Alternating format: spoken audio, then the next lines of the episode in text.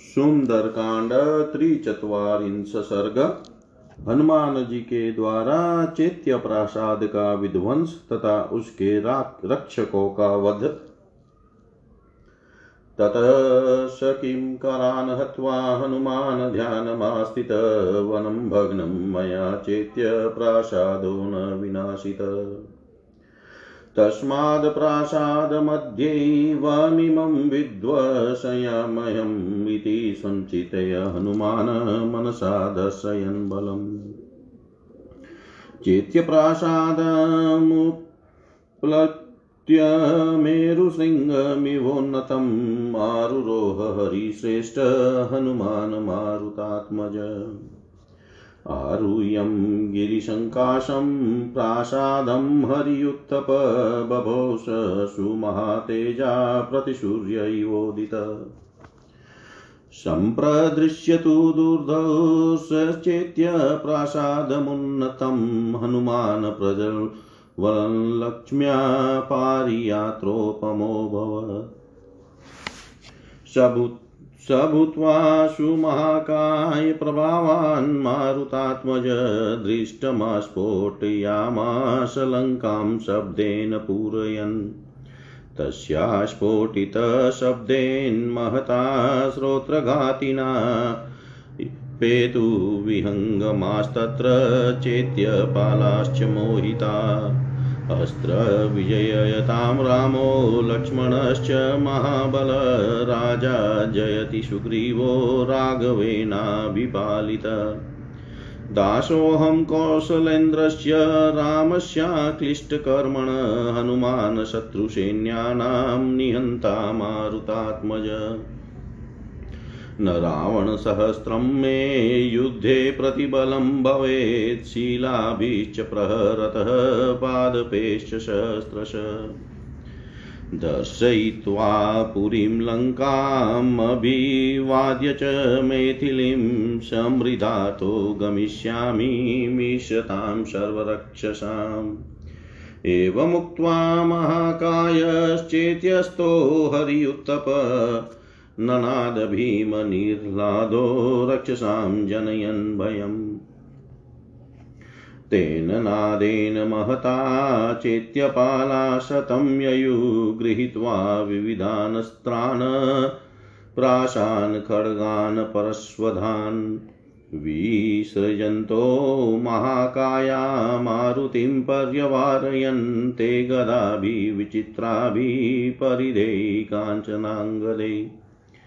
परिधे काञ्चनाङ्गदे आजग्मुवानरश्रेष्ठं बाणैश्चादित्यसन्निभे यावतमिव गङ्गायास्तो यस्य विपुलो महान्। परिक्षिप्य हरिश्रेष्ठं स भवो रक्षसां गण, ततो वातात्मज क्रुधो भीमरूपं समास्थितम्। प्रासादस्य महास्तस्य स्तम्भं हेमपरिष्कृतम् उत्पाटयित्वा वेगेन हनुमान् मारुतात्मज ततस्तं भ्रामयामाश शतधारं महाबल, तत्र चाग्निसम्भवत प्रासादश्चाप्यदम्यत दह्यमानं ततो दृष्ट्वा प्रासादं हरियुत्तप, स राक्षसशतं हत्वा वज्रेणेन्द्रैवासुरान् अन्तरिक्षस्थितः श्रीमानिदं वचनं ब्रवीत्। मादृशानां सहस्राणि विसृष्टानि महात्मनां। बलितां वानरेन्द्राणां सुग्रीवशवर्तिनाम् अटन्ति वसुधां कृत्स्नां वयमन्ये च वानरा। दशनागबला केचित् केचित् दशगुणोत्तरा केचित्रागसहस्रस्य बभुवस्तुल्यविक्रमा। सन्ति चौदबला, केचित् सन्ति वायुबलोपमा, अप्रमेयबला, केचित् तत्रासन् हरियुत्थपा ईदृगे विधेस्तु हरिभिवृतोदन्तनकायुधैः शतैशत्सहस्रैश्च कोटिभिश्चायुतैरपि। आगमिष्यति सुग्रीव, सर्वेषां वो निषूदन। नेयमस्ति पुरी लङ्का न यूयं न च रावण। यस्य त्विक्ष्वाकुवीरेण बद्धं वैरं महात्मना। यस्य त्विक्ष्वाकुवीरेण बद्धं वैरं इधर किमकरों का वध करके हनुमान जी यह सोचने लगे कि मैंने वन को उजाड़ दिया, परंतु इस चैत्य प्रासाद को नष्ट नहीं किया है। लंका में राक्षसों के कुल देवता का जो स्थान था, उसी का नाम चैत्य प्रसाद रखा गया था। अतः आज इस चैत्य प्रासाद का भी विध्वंस किए देता हूँ। मन ही मन ऐसा विचार कर पवन पुत्र वानर श्रेष्ठ हनुमान जी अपने बल का प्रदर्शन करते हुए मेरु पर्वत के शिखर की भांति ऊँचे उस चैत्य प्रासाद पर उछल कर चढ़ गए। उस पर्वताकार प्रासाद पर चढ़कर महातेजस्वी वानर युद्धपति हनुमान तुरंत के उगे हुए दूसरे सूर्य की भांति शोभा पाने लगे। उस ऊँचे प्रासाद पर आक्रमण करके दुर्दुर्ष वीर हनुमान जी अपनी सहज शोभा से उद्भाषित होते हुए पारी यात्रा पर्वत के समान प्रतीत होने लगे। वे तेजस्वी पवन कुमार विशाल शरीर धारण करके लंका को प्रतिध्वनित करते हुए धृष्टता पूर्वक उस प्रासाद को तोड़ने फोड़ने लगे। ज़ोर ज़ोर से होने वाला वह तोड़ फोड़ का शब्द कानों से टकरा कर उन्हें बहरा किए देता था। इससे मूर्छित हो वहाँ के पक्षी और प्रसाद रक्षक भी पृथ्वी पर गिर पड़े। उस समय हनुमान जी ने पुनः यह घोषणा की, अस्त्रवेता भगवान श्री राम तथा महाबली लक्ष्मण की जय हो। श्री रघुनाथ जी के द्वारा सुरक्षित राजा सुग्रीव की भी जय हो। मैं अनायास ही महान पराक्रम करने वाले कौशल नरेश श्री रामचंद्र जी का दास हूँ। मेरा हनुमान, मेरा नाम हनुमान है। मैं वायु का पुत्र तथा शत्रु सेना का संहार करने वाला हूँ। जब मैं हज़ारों वृक्षों और पत्थरों से प्रहार करने लगूँगा, उस समय सहस्त्रों रावण मिलकर भी युद्ध में मेरे बल की समानता अथवा मेरा सामना नहीं कर सकते। मैं लंकापुरी को तहस नहस कर डालूँगा और मिथिलेश कुमारी सीता को प्रणाम करने के अनंतर सब राक्षसों के देखते देखते अपना कार्य सिद्ध करके जाऊँगा। ऐसा कहकर चैत्य प्रासाद पर खड़े हुए विशाल काय वानर युद्धपति हनुमान राक्षसों के मन में भय उत्पन्न करते हुए भयानक आवाज़ में गर्जना करने लगे। उस भीषण गर्जना से प्रभावित हो सैकड़ों प्रासाद रक्षक नाना प्रकार के प्राश, खड़ग और फरसे लिए वहाँ आए। उन विशाल काय राक्षसों ने उन सब अस्त्रों का प्रहार करते हुए वहाँ पवन कुमार हनुमान जी को घेर लिया। विचित्र गदाओं, सोने के पत्र जड़े हुए परिधों और सूर्य तुल्य तेजस्वी बाणों से सुसज्जित हो वे सब के सब उन वानर श्रेष्ठ हनुमान पर चढ़ाए वानर श्रेष्ठ हनुमान को चारों ओर से घेर कर खड़ा हुआ राक्षसों का वह महान समुदाय गंगा जी के जल में उठे हुए बड़े भारी भंवर के समान जान पड़ता था। तब राक्षसों को इस प्रकार आक्रमण करते देख पवन कुमार हनुमान ने कुपित हो बड़ा भयंकर रूप धारण किया। उन महावीर ने उस प्रासाद के एक स्वर्ण भूषित खंबे को जिसमें सौ धारे थी बड़े वेग से उखाड़ लिया, उखाड़ कर उन महाबली वीर ने उसे घुमाना आरंभ किया। घुमाने पर उससे आग प्रकट हो गई, जिससे वह प्रासाद जलने लगा। प्रसाद को जलते देख वानर युद्धपति हनुमान ने वज्र से असुरों का सहार करने वाले इंद्र की भांति उन सैकड़ों राक्षसों को उस खंबे से ही मार डाला और आकाश में खड़े होकर उन तेजस्वी वीर ने इस प्रकार कहा राक्षसों, सुग्रीव के वश में रहने वाले मेरे जैसे सहस्त्र विशाल काय बलवान वानर श्रेष्ठ सब और भेजे गए हैं। हम तथा दूसरे सभी वानर समुची पृथ्वी पर घूम रहे हैं। किन्हीं में दस हाथियों का बल है तो किन्हीं में सौ हाथियों का। कितने ही वानर एक सहस्त्र हाथियों के समान बल विक्रम से संपन्न है। किन्हीं का बल जल के महान प्रवाह की भांति असह्य है, कितने ही वायु के समान बलवान हैं और कितने ही वानर युद्धपति अपने भीतर असीम बल धारण करते हैं। दांत और नख ही जिनके आयुध हैं, ऐसे अनंत बलशाली सैकड़ों, हज़ारों, लाखों और करोड़ों वानरों से घिरे हुए वानर राज सुग्रीव यहाँ पधारेंगे, जो तुम सब निशाचरों का संहार करने में समर्थ हैं। अब न तो यह लंका पूरी रहेगी, न तुम लोग रहोगे और न वह रावण ही रह सकेगा जिसने इक्ष्वाकु वंशी वीर महात्मा श्री राम के साथ वैर बाँध रखा है। इतिहासे श्रीमद्रामायणे वाल्मीकि आदि काव्ये सुन्दरकाण्डे त्रिचत्वारिंश सर्ग, सर्वं श्रीशां सदाशिवाय अर्पणम् ॐ विष्णवे नम ॐ विष्णवे नम ॐ विष्णवे नमः। सुन्दरकाण्ड चतुश्चत्वारिंश सर्ग, प्रहस्तपुत्र जम्बुमालिका वध सन्दिष्टो राक्षसेन्द्रेण प्रहस्तस्य सुतो बलि जम्बुमाली महादृष्टो निर्जगाम धनुर्धर। रक्तमाल्याम्बरधरस्रग्वीरुचिरकुण्डल महान् विवृतनयनश्चण्ड समरदुर्जय धनुशक्रधनुप्रख्यं महदरुचिरसायकं विस्फारयाणो वेगेन वज्रासन्निशमस्वनम्। तस्य विस्फारघोषेण धनुषो महतादिश प्रदिश्च नभश्चेव सहसा सम्पूर्यत। रथेन खरयुक्तेन तमागतौ दिक् रथेन खरयुक्तेन तमागतमुदीक्ष्य स हनुमान् वेगसम्पन्नो जहर्ष ननाद च। तं तोरणविटङ्कस्तं हनुमन्तं महाकपिं जम्बुमाली महातेजा विव्याधनिश्चिते शरे अर्धचन्द्रेण वदे वदने शिरस्येकेन कर्णिना वायो विव्याधनाराचैदशभिस्तु कपीश्वरम् तस्य तच्छुशुभे ताम्रं शरेणाभिहतं मुखं शरदिवाम्बुजं फूलं विधं भास्कररश्मिना। ततस्य रक्तं रक्तेन रञ्जितं शुशुभे मुखं यथाकाशे महापद्म्यसिक्तं काञ्चनबिन्दुभिः। चुकोपबाणाभिहतो राक्षस्य महाकपि, ततः पार्श्वे अतिविपुलां ददर्श महतीं शिलाम्। तर्षातां समुत्पाट्य चिचेक चिक्षेपजववदबली तां शरे दर्शाभिकृतस्ताडयामाश राक्षस। विपन्नं कर्म तददृष्ट्वा हनुमानश्चण्डविक्रम शालं विपुलमुत्पाटय भ्रामयामाश वीर्यवान्।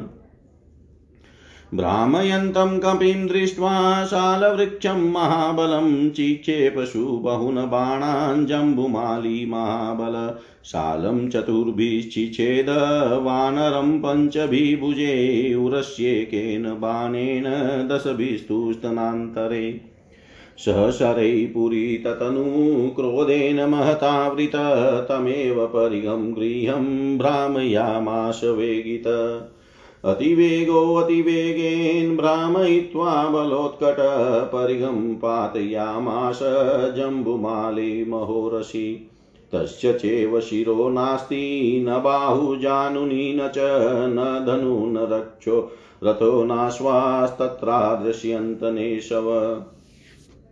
नाश्वास्तत्रादृश्यन्तनेशव सहतस्तरशातेन जम्बुमाली महारथ पपात नियतो भूमौ चूर्णिताङ्ग इव ध्रुवम् जम्बुमालीं सुनिहतं किं कराश्च महाबलाञ्चुक्रोध रावण श्रुत्वा क्रोधशरन्तलोचन सरोषसंवतिताम्रलोचन प्रहस्तपुत्रै नियते महाबलै। अमात्यपुत्रानतिवीर्यविक्रमान् समादिदेशाशु निशाचरेश्वर। समादिदेशाशु निशाचरेश्वर। राक्षस राज रावण की आज्ञा पाकर प्रहस्त का बलवान पुत्र जम्बुमाली जिसकी दाढ़ें बहुत बड़ी थी, हाथ में धनुष लिए राजमहल से बाहर निकला। वह लाल रंग के फूलों की माला और लाल रंग के ही वस्त्र पहने हुए था। उसके गले में हार और कानों में सुंदर कुंडल शोभा दे रहे थे। उसकी आँखें घूम रही थी। वह विशाल काय क्रोधी और संग्राम में दुर्जय था। उसका धनुष इंद्रधनुष के समान विशाल था। उसके द्वारा छोड़े जाने वाले बाण भी बड़े सुंदर थे। जब वह वेग से उस धनुष को खींचता, तब उससे वज्र और अश्नि के समान गड़गड़ाहट पैदा होती थी। उस धनुष की महती टंकार ध्वनि से संपूर्ण दिशाएँ, विदिशाएँ और आकाश सभी सहसा गूंज उठे। वह गधे जूते हुए रथ पर बैठकर आया था। उसे देख कर वेगशाली हनुमान जी बड़े प्रसन्न हुए और ज़ोर ज़ोर से गर्जना करने लगे। महातेजस्वी जम्बूमाली ने महाकपि हनुमान जी को फाटक के छजे पर खड़ा देख उन्हें तीखे बाणों से भींदना आरंभ कर दिया। उसने अर्धचंद्र नामक बाण से उनके मुख पर कर्णी नामक एक बाण से मस्तक पर और दस ना राचों से उन कपिश्वर की दोनों भुजाओं पर गहरी चोट की। उसके बाणों से घायल हुआ हनुमान जी का लाल मुँह, शरद ऋतु में सूर्य की किरणों से विद्ध हो खिल उठे लाल कमल के समान शोभा पा रहा था। रक्त से रंजित हुआ उनका, वह रक्त वर्ण का मुख ऐसी शोभा पा रहा था। मानो आकाश में लाल रंग के विशाल कमल को स्वर्णमय जल की बूंदों से सींच दिया गया हो, उस पर सोने का पानी चढ़ा दिया गया हो। राक्षस जम्बू माली के बाणों की चोट खाकर महाकपि हनुमान जी कुपित हो उठे।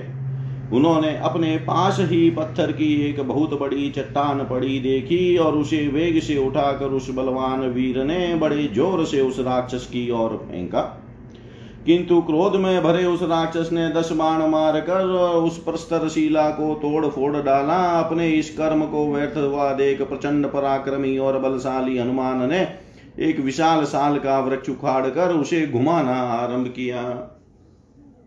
उन महान बलशाली वानर वीर को साल का वृक्ष घुमाते देख महाबली जम्बू माली ने उनके ऊपर बहुत से बाणों की वर्षा की। उसने चार बाणों से साल वृक्ष को काट गिराया। पाँच से हनुमान जी की भुजाओं में, एक बाण से उनकी छाती में और दस बाणों से उनके दोनों स्तनों के मध्य भाग में चोट पहुंचाई। बाणों से हनुमान जी का सारा शरीर भर गया, फिर तो उन्हें बड़ा क्रोध हुआ और उन्होंने उसी परिध को उठाकर उसे बड़े वेग से घुमाना आरंभ किया। अत्यंत वेगवान और उत्कट बलशाली हनुमान ने बड़े वेग से घुमाकर उस परिध को जम्बू माली की विशाल छाती पर दे मारा। फिर तो न उसके मस्तक का पता लगा और न दोनों भुजाओं का तथा घुटनों का ही, न धनुष बचा, न रथ, न वहाँ घोड़े दिखाई दिए और न बाण ही। उस परिग से वेग पूर्वक मारा गया महारथी जम्बू माली चूर चूर हुए वृक्ष की भांति पृथ्वी पर गिर पड़ा। जम्बू माली तथा महाबली किमकरों के मारे जाने का समाचार सुनकर रावण को बड़ा क्रोध हुआ। उसकी आँखें रोष से रक्त वर्ण की हो गई। महाबली प्रहस्त पुत्र जम्बू माली के मारे जाने पर निशाचर राज रावण के नेत्र रोष से लाल होकर घूमने लगे। उसने तुरंत ही अपने मंत्री के पुत्रों को जो बड़े बलवान और पराक्रमी थे, युद्ध के लिए जाने की आज्ञा दी। इतिहासे वाल्मीकि आदिकाव्ये सुन्दरकाण्डे चतुश्चत्वारिंश सर्ग, सर्व सर्वं श्रीशां सदाशिवाय अर्पणमस्तु। ॐ विष्णवे नम ॐ विष्णवे नम ॐ विष्णवे नम। सुंदर नमः सुंदरकांड, पंचचत्वारिंश सर्ग, मंत्री के साथ पुत्रों का वध।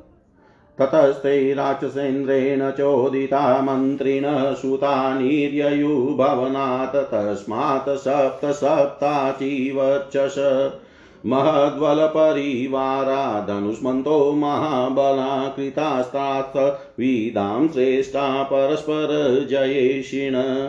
हेमजालपरिक्षिप्ते ध्वजवद्भिपताकिभीतो यदश्वनिघोषे वाजियुक्ते महारथे तप्तकाञ्चनचित्राणि चापान्यमितविक्रमा विश्वरायन्त संहृष्टास्तड तडिद्वन्त इवाम्बुदा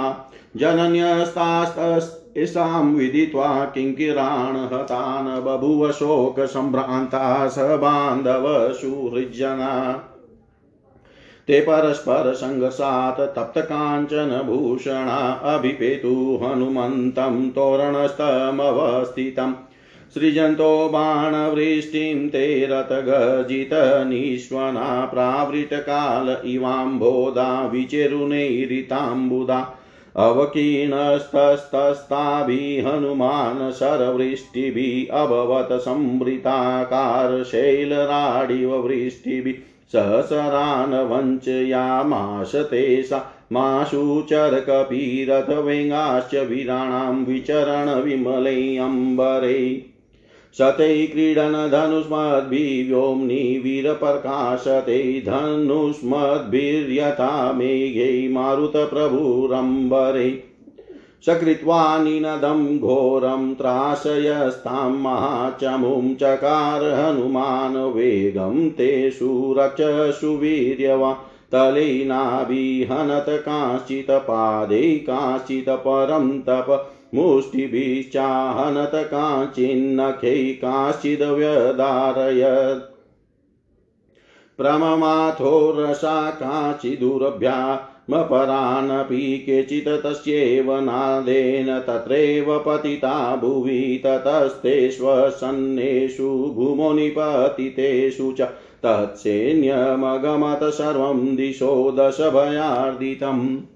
विनेदुविश्वरं नागनिपेतु भुवि वाजिन भग्ननीडध्वजच्छत्रैभूषकीर्णा भवदरथै। स्रवता रुधिरेणाथ स्रवन्त्योदर्शितापति विविधेश्च स्वनेलङ्काननादविकृतं तदा स प्रवदान् विनिहत्य राक्षसान् महाबलश्चण्डपराक्रमकपि युत्सुरन्ये पुनरेव राक्षसैस्तदेव वीरोऽभिजगां तोरणम्। तव देव वीरोऽभिजगां तोरणम्। राक्षसों के राजा रावण की आज्ञा पाकर मंत्री के साथ बेटे जो अग्नि के समान तेजस्वी थे, उस राजमहल से बाहर निकले। उनके साथ बहुत बड़ी सेना थी, वे अत्यंत बलवान धनुर्धर अस्त्रवेताओं में श्रेष्ठ तथा परस्पर होड़ लगाकर शत्रु पर विजय पाने की इच्छा रखने वाले थे। उनके घोड़े जूते हुए, विशाल रथ सोने की जाली से ढके हुए थे। उन पर ध्वजा पताकाएँ फहरा रही थी और उनके पहियों के चलने से मेघों की गंभीर गर्जना के समान पर ध्वनि होती थी। ऐसे रथों पर सवार हो वे अमित पराक्रमी मंत्री कुमार तपाए हुए सोने से चित्रित अपने धनुषों की टंकार करते हुए बड़े हर्ष और उत्साह के साथ आगे बढ़े। उस समय वे सब के सब विद्युत सहित वे मेघ के समान शोभा पाते थे। तब महल पह, तब पहले जो किमकर नामक राक्षस मारे गए थे उनकी मृत्यु का समाचार पाकर इन सबकी माताएँ अमंगल की आशंका से भाई बंधु और सुहृदों सहित शोक से घबरा उठी। तपाए हुए सोने के आभूषणों से विभूषित वे सातों वीर परस्पर होड़ सी लगाकर फाटक पर खड़े हुए हनुमान जी पर टूट पड़े। जैसे वर्षा काल में मेघ वर्षा करते हुए विचरते हैं, उसी प्रकार वे राक्षस रूपी बादल बाणों की वर्षा करते हुए वहाँ विचरने लगे। रथों की घर घराहट ही उसकी, उनकी गर्जना थी। तदनंतर राक्षसों द्वारा की गई उस बाण वर्षा से हनुमान जी उसी तरह आच्छादित हो गए, जैसे कोई गिरिराज जल की वर्षा से ढक गया हो। उस समय निर्मल आकाश में शीघ्रता पूर्वक विचरते हुए कपिवर हनुमान उन राक्षस वीरों के बाणों तथा रक्त के वेगों को व्यर्थ करते हुए अपने आप को बचाने लगे। जैसे व्योम मंडल में शक्तिशाली वायुदेव इंद्रधनुष युक्त मेघों के साथ क्रीड़ा करते हैं, उसी प्रकार वीर पवन कुमार उस धनुर्धर वीरों के साथ खेल सा करते हुए आकाश में अद्भुत शोभा पा रहे थे। पराक्रमी हनुमान ने राक्षसों की उस विशाल वाहिनी को भयभीत करते हुए घोर गर्जना की और उन राक्षसों पर बड़े वेग से आक्रमण किया। शत्रुओं को संताप देने वाले उन वानर वीर ने किन्हीं को थप्पड़ से ही मार गिराया, किन्हीं को पैरों से कुचल डाला, किन्हीं को घूसों से काम तमाम किया और किन्हीं को नखों से फाड़ डाला।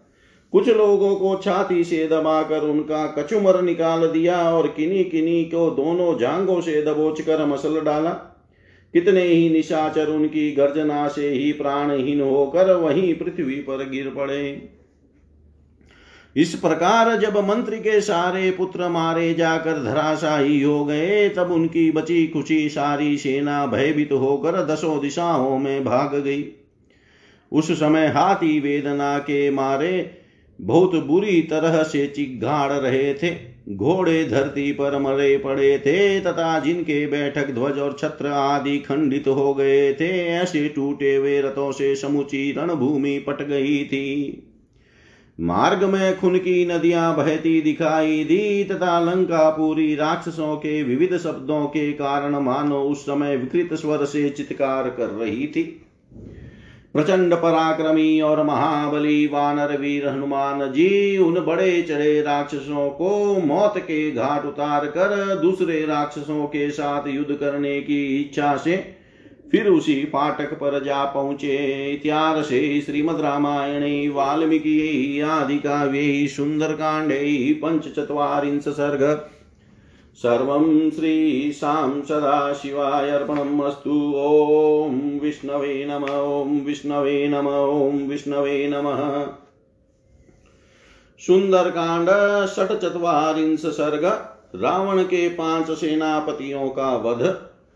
हतान् मन्त्रिसूतान् बुदध्वा वानरेण महात्मना रावणसंवृताकारश्चकारमतिमुत्तमाम् स विरूपाक्षयूपाक्षो दुर्धरं चेव राक्षसं प्रघसम्भा सकर्णं च पञ्चसेनाग्रनायकान्।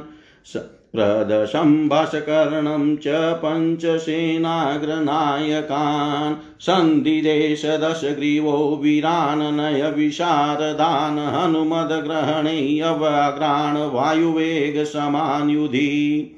हनुमद्ग्रहणेऽवग्राण सेनाग्रगा सर्वे महाबलपरिगृहा स्वाजीरथमातङ्गा स कपिशास्यतामिति यते च खलु भाव्यं स्यात् तमासाद्य वनालयं कर्म चापि समाधेयं देशकालविरोधितम्। न ह्यहं तं कपिं मन्ये कर्मणा प्रतितर्कयन् सर्वथा तन्महदभूतं महाबलपरिग्रहम्। वानरवयमिति ज्ञात्वा न हि सुदयति मे मननेवाहं तं कपि मन्ये यतेयं प्रस्तुता कथा। भवेन्द्रिद्रेण वा कृष्टमस्मदर्थं तपोबलात् सनगयक्षगन्धर्वदेवासुरमहर्षय युष्माभिप्रहिते सर्वे मया सह विनिर्जिता तेरवश्यं विधातव्य व्यलिकं किञ्चिदेव न तदेव नात्र सन्देहप्रशयं परिगृह्यत्मां यातसेनाग्रगा सर्वे महाबलपरिग्रहा। सवाजीरथमातङ्गा स कपिशास्यत्तामिति नावमन्यो भवद्भिश्च कपिधीरपराक्रम।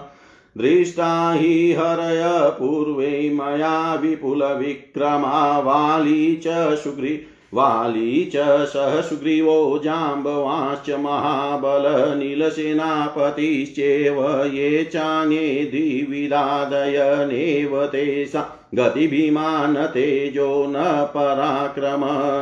न मति न बलोत्साहो न रूपपरिकल्पनं महत्सत्त्वमिदं ज्ञेय कपिरूपं व्यवस्थितम् प्रयत्नं महदास्ताय क्रियतामस्य निग्रह कामं लोकाश्रयसेन्द्राशशुराशुरमानवा भवतामग्रतः स्थातुं न पर्याप्ता रणजि रणाजिरै तथापि तु न यज्ञेन जयमाङ्कक्षतारणै आत्मारक्ष्य प्रयत्नेन युधसिद्धिः चञ्चला ते स्वामी वचनं सर्वे प्रतिगृह्यं महोजश समुत्पेतु महावेगाहुताश, समतेजश, रथेश्च मते नागेश्च वाजिभिश्च, महाजवै, शस्त्रैश्च विविधैस्तीक्ष्णैः सर्वचोपहिता बलैः।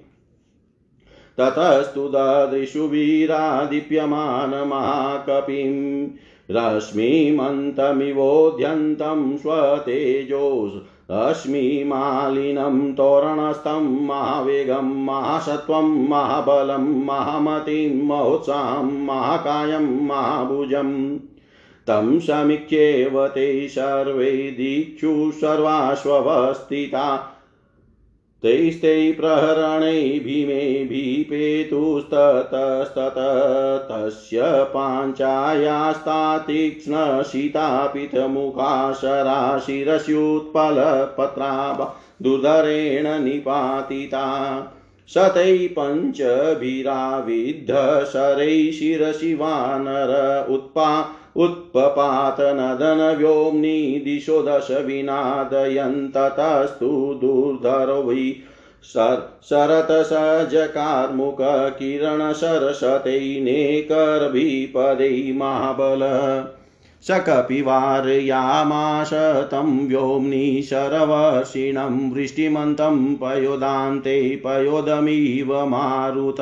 अद्यमानस्ततस्तेन दुर्धरेणानिलात्मज चकारनिनदं भूयो व्यवधर्त वयवर्धत च वीर्यवान्। सदूरं सहसोत्पत्य दुर्धरस्य रथै हरिनिपपात महावेगो विद्र्युदासी गिराविव ततः समतितास्ताश्वं रथं भग्नाक्षकुबरं विहाय न्यपतद्भूमौ दुर्धरस्त्यक्तजीवित। तं विरूपाच्युपाक्षो दृष्ट्वा निपतितं भुवि तौ जातरोषो दुर्सावुत्पेततुररिन्दमी रिन्दमो शताभ्यां सहसो विशिष्टो विमले अम्बरे मुद्गराभ्यां महाबाहु वक्षस्यभिहतीयत कपि।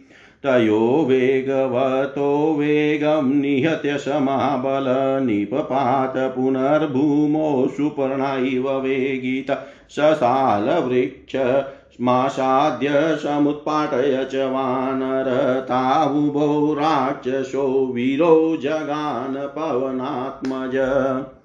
ततस्तास्त्रीणः तान् ज्ञात्वा वानरेण तरश्विनाभिपेदे महावेग प्रहस्य प्रगशो बलि। भाषकर्णश्च सङ्क्रुधशूलमादाय वीर्यवान् एकतकपिशार्दूलं यशस्विनं वस्थितो पटिशेन सीताग्रेण प्रगश प्रत्यपोत यद्भाषकर्णश्च शूलेन राक्षसकपिकुञ्जरम्।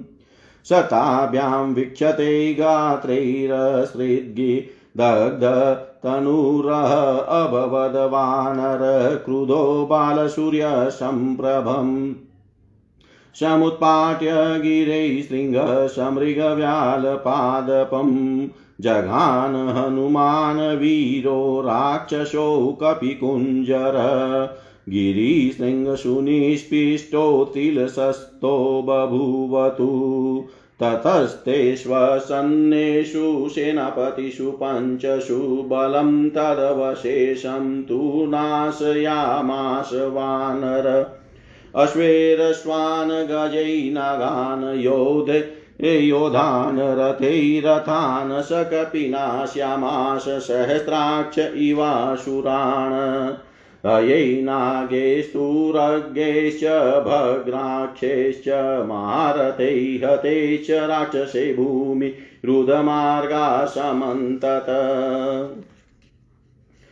तत कपिस्तान् ध्वजिनिपतिनरणे निहत्य वीरान् सबलान् सवानान् तथैव वीरपरिगृह्यं तोरणं कृतक्षणकाल इव प्रजाक्षये कृतक्षणकाल इव प्रजाक्षये महात्मा हनुमान जी के द्वारा मंत्री के पुत्र भी मारे गए। यह जानकर रावण ने भयभीत होने पर भी अपने आकार को प्रयत्न पूर्वक छिपाया और उत्तम बुद्धि का आश्रय ले आगे के कर्तव्य का निश्चय किया। दशग्रीव ने विरूपाक्ष, युपाक्ष, दुर्धर प्रघस और भाषकण इन पाँच सेनापतियों को जो बड़े वीर, नीति, निपुण, धैर्यवान तथा युद्ध में वायु के समान वेगशाली थे हनुमान जी को पकड़ने के लिए आज्ञा दी। उसने उसने कहा, सेनाओं के अग्रगामी वीरों, तुम लोग घोड़े रथ और हाथियों सहित बड़ी भारी सेना साथ लेकर जाओ और उस वानर को बलपूर्वक पकड़कर उसे अच्छी तरह शिक्षा दो। उस वनचारी वानर के पास पहुंचकर तुम सब लोगों को सावधान और अत्यंत प्रयत्नशील हो जाना चाहिए तथा काम वही करना चाहिए जो देश और काल के अनुरूप हो। जब मैं उसके अलौकिक कर्म को देखते हुए उसके स्वरूप पर विचार करता हूँ, तब वह मुझे वानर नहीं जान पड़ता है। वह सर्वथा कोई महान प्राणी है, जो महान बल से संपन्न है। यह वानर है, ऐसा समझकर मेरा मन उसकी ओर से शुद्ध विश्वास नहीं हो रहा है। यह जैसा प्रसंग उपस्थित है, या जैसी बातें चल रही है, उन्हें देखते हुए मैं उसे वानर नहीं मानता हूँ। संभव है इंद्र ने हम लोगों का विनाश करने के लिए अपने तपोबल से इसकी सृष्टि की हो। मेरी आज्ञा से तुम सब लोगों ने मेरे साथ रहकर नागों सहित यक्षों, गंधर्वों, देवताओं, असुरों और महर्षियों को भी अनेक बार पराजित किया है। अतः ये अवश्य हमारा कुछ अनिष्ट नहीं करना चाहेंगे। अतः यह उन्हीं का रचा हुआ प्राणी है, इसमें संदेह नहीं। तुम लोग उसे हट पूर्वक पकड़ ले जाओ। मेरी सेना के अग्रगामी वीरों, तुम हाथी, घोड़े और रथों सहित बड़ी भारी सेना साथ लेकर जाओ और उस वानर को अच्छी तरह शिक्षा दो। वानर समझकर तुम्हें उसकी अवहेलना नहीं करनी चाहिए, क्योंकि वह धीर और पराक्रमी है। मैंने पहले बड़े बड़े पराक्रमी वानर और भालू देखे हैं।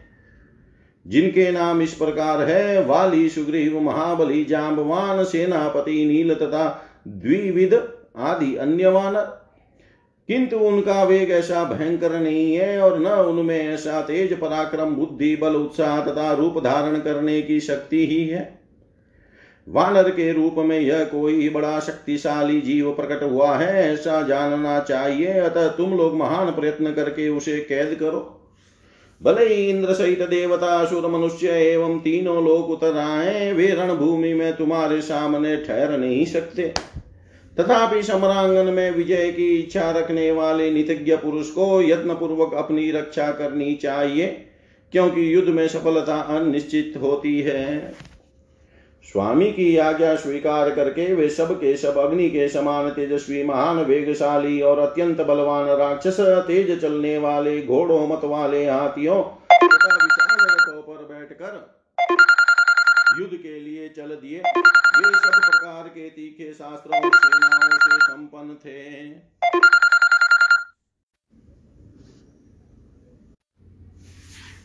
आगे जाने पर उन वीरों ने देखा महाकपि हनुमान जी फाटक पर खड़े हैं और अपनी तेजोमयी किरणों से मंडित हो उदय काल के सूर्य की भांति दे दीप्यमान हो रहे हैं। उनकी शक्ति, बल, वेग, बुद्धि, उत्साह, शरीर और भुजाएँ सभी महान थी। उन्हें देखते ही वे सब राक्षस जो सभी दिशाओं में खड़े थे, भयंकर अस्त्र शस्त्रों की वर्षा करते हुए चारों ओर से उन पर टूट पड़े। निकट पहुँचने पर पहले दुर्धर ने हनुमान जी के मस्तक पर लोहे के बने हुए पाँच बाण मारे। वे सभी बाण मर्म भेदी और पैनी धार वाले थे। उनके अग्रभाग पर सोने का पानी दिया गया था, जिससे वे पितमुखी दिखाई देते थे। वे पाँचों बाण उनके सिर पर प्रफुल्ल कमल दल के समान शोभा पा रहे थे। मस्तक में उन पाँच बाणों से गहरी चोट खाकर वानर वीर हनुमान जी अपनी भीषण गर्जना से दसों दिशाओं को प्रतिध्वनित करते हुए आकाश में ऊपर की ओर उछल पड़े। तब रथ में बैठे हुए महाबली वीर दुर्धर ने धनुष चढ़ाए हुए कई सौ बाणों की वर्षा करते हुए उनका पीछा किया। आकाश में खड़े हुए उन वानर वीर ने बाणों की वर्षा करते हुए दूर दूर को अपने हुंकार मात्र से उसी प्रकार रोक दिया, जैसे वर्षा ऋतु के अंत में वृष्टि करने वाले बादल को वायु रोक देती है। जब दूर दूर अपने बाणों से अधिक पीड़ा देने लगा, तब वे परम पराक्रमी पवन कुमार पुनः विकट गर्जना कर, करने और अपने शरीर को बढ़ाने लगे। तत्पश्चात वे महावेगशाली वानर वीर बहुत दूर तक ऊँचे ऊँचे उछल कर सहसा दूर के रथ पर कूद पड़े। मानो किसी पर्वत पर बिजली का समूह गिर पड़ा हो। उनके भार से रथ के आठों घोड़ों का कचुमर निकल गया। धूरी और कुबर टूट गए तथा दूर प्राणहीन हो उस रथ को छोड़कर पृथ्वी पर गिर पड़ा। दुर्दुर को धराशाही हुआ देख शत्रुओं का दमन करने वाले दुर्दुषवीर विरूपाक्ष और युपाक्ष को बड़ा क्रोध हुआ। वे दोनों आकाश में उछले। उन दोनों ने सहसा उछल कर निर्मल आकाश में खड़े हुए महाबाहु कपिवर हनुमान जी की छाती में मुदगरों से प्रहार किया। उन दोनों वेगवान वीरों के वेग को विफल करके महाबली हनुमान जी वेगशाली गरुड़ के समान पुनः पृथ्वी पर कूद पड़े। वहाँ वानर शिरोमणि पवन कुमार ने एक साल वृक्ष के पास जाकर उसे उखाड़ लिया और उसी के द्वारा उन दोनों राक्षस वीरों को मार डाला। उन वेगशाली वानर वीरों के, वीर के द्वारा उन तीनों राक्षसों को मारा गया। देख महान वेग से युक्त बलवान वीर प्रघस हंसता हुआ उनके पास आया। दूसरी ओर से पराक्रमी वीर भास्कर भी अत्यंत क्रोध में भरकर शूल हाथ में लिए वहाँ आ पहुँचा। वे दोनों यशस्वी कपि श्रेष्ठ हनुमान जी के निकट एक ही और खड़े हो गए। प्रगस ने तेज धार वाले पटिष्य तथा राक्षस भाषकर्ण ने शूल से कपि कुंजर हनुमान जी पर प्रहार किया। उन दोनों के प्रहारों से हनुमान जी के शरीर में कई जगह घाव हो गए और उनके शरीर की रोमावली रक्त से रंग गई। उस समय क्रोध में भरे हुए वानर वीर हनुमान प्रातः काल के सूर्य की भांति अरुण कांति से प्रकाशित हो रहे थे। तब मृग सर्प और वृक्षों सहित एक पर्वत शिखर को उखाड़ कर कपि श्रेष्ठ वीर हनुमान ने उन दोनों राक्षसों पे दे मारा। पर्वत शिखर के आधात से वे दोनों पिस गए और उनके शरीर तिल के समान खंड खंड हो गए। इस प्रकार उन पाँच सेनापतियों को के नष्ट हो जाने पर हनुमान जी ने उनकी बची खुशी सेना का भी संहार आरंभ किया।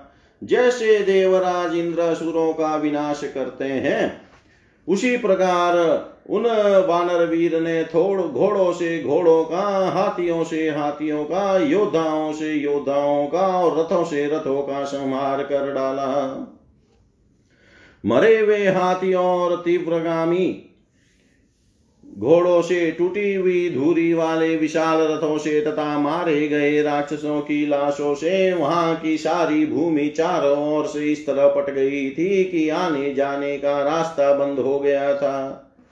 इस प्रकार सेना और वाहनों सहित उन पाँचों वीर सेनापतियों को रणभूमि में मौत के घाट उतार कर महावीर वानर हनुमान जी पुनः युद्ध के लिए अवसर पाकर पहले की ही भांति फाटक पर जाकर खड़े हो गए। उस समय वे प्रजा का संहार करने के लिए उद्यत हुए। काल के समान जान पड़ते थे। इतिहासे श्रीमद् रामायणे, वाल्मीकि आदि काव्य काव्यै सुन्दरकाण्डे षट्चत्वारिंश सर्ग सर्व सर्वं श्रीशां सदाशिवाय अर्पणम् अस्तु। ॐ विष्णवे नम ॐ विष्णवे नम ॐ विष्णवे नमः।